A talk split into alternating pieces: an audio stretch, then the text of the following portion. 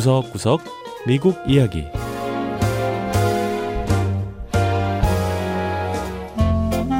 미국 곳곳의 다양한 모습과 진솔한 미국인의 이야기를 전해드리는 구석구석 미국 이야기 장량입니다. 12월 25일은 기독교의 축일이자 미국의 최대 명절 가운데 하나인 크리스마스입니다. 미국 곳곳에선 화려한 크리스마스 장식과 함께 크리스마스 트리가 불을 밝히며 연말 분위기가 물씬 나는데요. 미국 대통령의 관저인 백악관도 크리스마스와 연말을 맞아 각종 파티와 행사로 분주합니다. 특히 백악관의 아름다운 크리스마스 장식은 많은 사람에게 기쁨을 주고 있다는데요. 멜라니아 트럼프 여사가 미국의 보물이라는 주제로 꾸민 올해 크리스마스 장식은 어떤 모습인지 확인해 보죠. 첫 번째 이야기 미국 영부인들의 전통 백악관 크리스마스 장식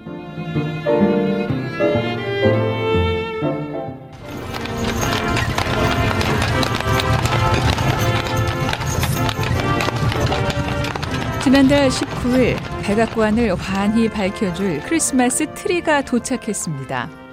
6m 높이의 전나무가 두 마리의 말이 끄는 녹색 마차에 실려 백악관 정문에 도착하자 트럼프 대통령과 멜라니아 여사가 직접 나와 크리스마스 트리를 맞이했죠. 영부인으로서 두 번째 크리스마스를 맞는 멜라니아 여사는 크리스마스 트리의 도착과 함께 본격적인 백악관 크리스마스 장식에 들어갔는데요.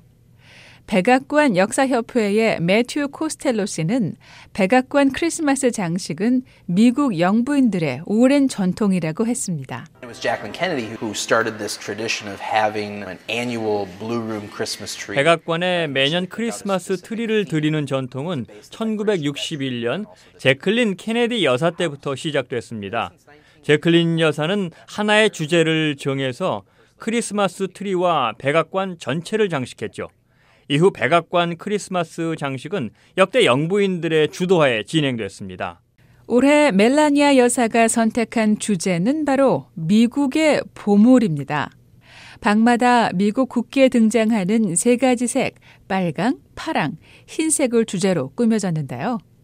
영부인 집무실에 있는 이스트 윙으로 향하는 통로에 들어선 빨간색 트리는 미국에서 큰 화제가 되기도 했습니다. 흔히 쓰는 초록색 나무가 아닌 아무 장식이 없는 빨간색 트리이다 보니 사람들이 기괴하다는 반응을 보이기도 했죠. We are in 21st century and everybody has a different taste. I think they look fantastic. 하지만 멜라니아 여사는 이런 논란에 대해 우리는 21세기에 살고 모두 다른 취향을 가지고 있다며 자신이 보기엔 아주 멋지다고 말했습니다.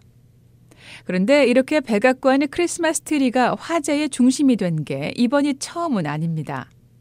1900년대 초 시어도어 루즈벨트 대통령은 크리스마스 트리 장식을 하지 않았다고 합니다.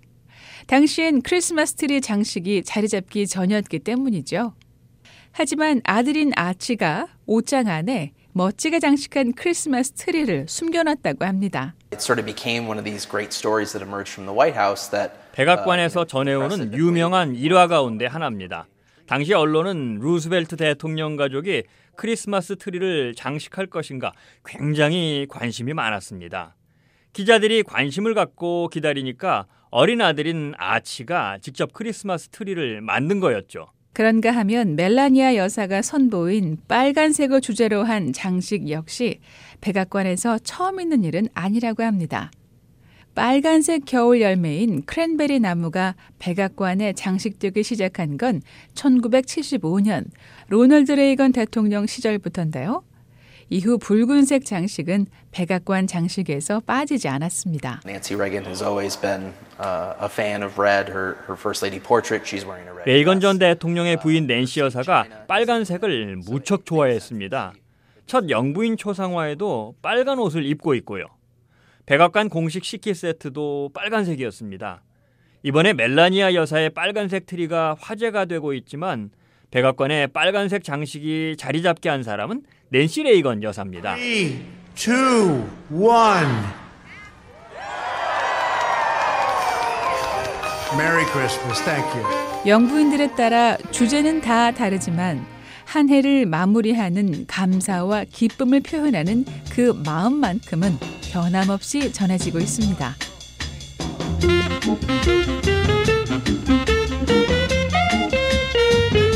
두 번째 이야기. 미국 테네시주의 자랑. 잭 다니엘스 위스키. 잭 다니엘스 위스키는 전 세계적으로 유명한 술입니다. 그런데 이 술이 생산되는 곳은 미국 남부 테네시주의 린츠버그로 아주 작은 마을이라고 합니다. 과연 어떤 과정을 거치길래 작은 시골 마을에서 세계적인 위스키가 탄생한 걸까요? If you tell someone you're from Tennessee, there's only a couple of things that are going to come up with most people, and that is music and whiskey. 테네시에서 왔다고 하면 사람들이 보통 두 가지를 떠올립니다. 하나는 음악이고요. 또 하나가 위스키죠. 그런데 음악과 관련해서는 아주 다양한 대답이 나올 수 있습니다. 테네시주가 배출한 가수 엘비스 프레슬리를 꼽을 수도 있고 컨트리 음악을 떠올릴 수도 있죠. 하지만 위스키는 단 하나밖에 없습니다. 바로 잭 다니엘스 위스키죠. 잭 다니엘스 위스키 양조장의 증류 전문가인 제프 아네시의 이런 설명은 과장이 아닙니다. 전 세계로 수출되는 잭 다니엘스 위스키는 오직 이 양조장에서만 생산되기 때문입니다. 지금으로부터 200년 전, 잭 다니엘스 위스키의 창업자 잭 데니얼은 지금의 양조장이 있는 린츠버그 골짜기를 약 2,000달러에 사들였다고 합니다. 양조장 안내원인 벤 스피어스 씨의 설명을 들어보죠. Jack heard two things. Well, three things really. Number one, iron free. 잭이 이 골짜기를 살 때 세 가지 중요한 이야기를 들었습니다. 우선 이 골짜기 물에는 철분이 없다는 거였습니다. 철분이 있으면 술의 색이나 향에 영향을 주기 때문에 위스키 제조를 망칠 수도 있죠. 그런데 여기가 석회암 지역이다 보니 철분이 석회암을 통과하면서 자연 정제되는 겁니다. 반면 석회는 칼슘과 마그네슘을 많이 포함하게 되는데요. 이 두 성분은 반대로 위스키 생산에 도움이 됩니다. 마지막으로 위스키를 생산할 때 냉각 작용을 위해 차가운 물이 필요한데 이 지역 골짜기의 온도가 매우 낮습니다. 1년 내내 13도를 유지하죠. 이렇게 위스키를 제조하기에 완벽한 환경에서 잭 데니얼스가 탄생했는데요. 위스키 제조 과정을 보면 제일 먼저 물에 곡물을 갈아 넣고 잘 섞는 것에서부터 시작됩니다. 곡물의 비율은 옥수수 80%, 보리 12%, 호밀 8%인데요. 여기에 효모를 넣고 발효 과정을 마친 후 증류에 들어갑니다. Whiskeys are very much a, product of their place. 잭 다니엘스 위스키는 현지에서 생산되는 재료로 만듭니다. 우리가 사용하는 효모도 바로 이 지역에서 수확한 것이죠.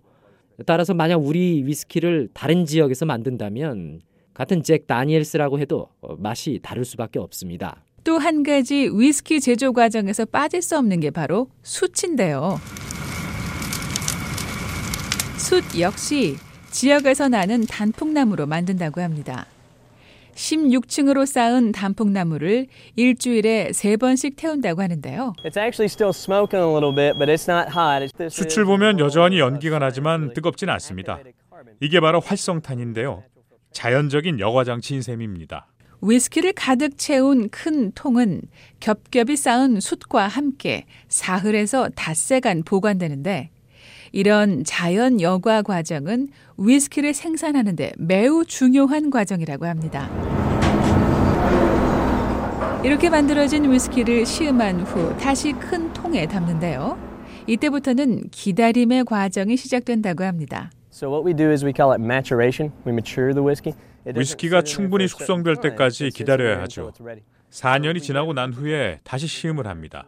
맛도 좋고 보기에도 좋고 향도 좋은지 다 확인한 후에 판매를 할지 안 할지 판단합니다. 흥미로운 사실은 이렇게 린치버그에선 세계적인 잭 다니엘스 위스키가 만들어지지만 정작 주민들은 상점에서 위스키를 살 수 없다는데요. 린치버그가 속한 무어 카운티는 술을 마시는 건 허용하지만 상점에서 술을 파는 건 금지하는 일명 드라이 카운티이기 때문입니다.